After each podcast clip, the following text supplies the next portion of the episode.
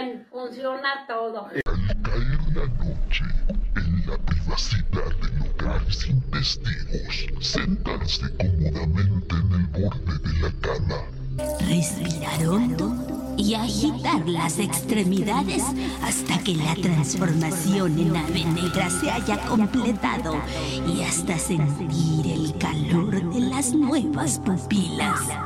A continuación, esconder muy bien piernas, brazos y ojos extraídos. Finalmente, realizar los aleteos y saltos practicados días atrás antes de salir a la azotea y alzar el vuelo. Les quiero a verga, chingar su madre.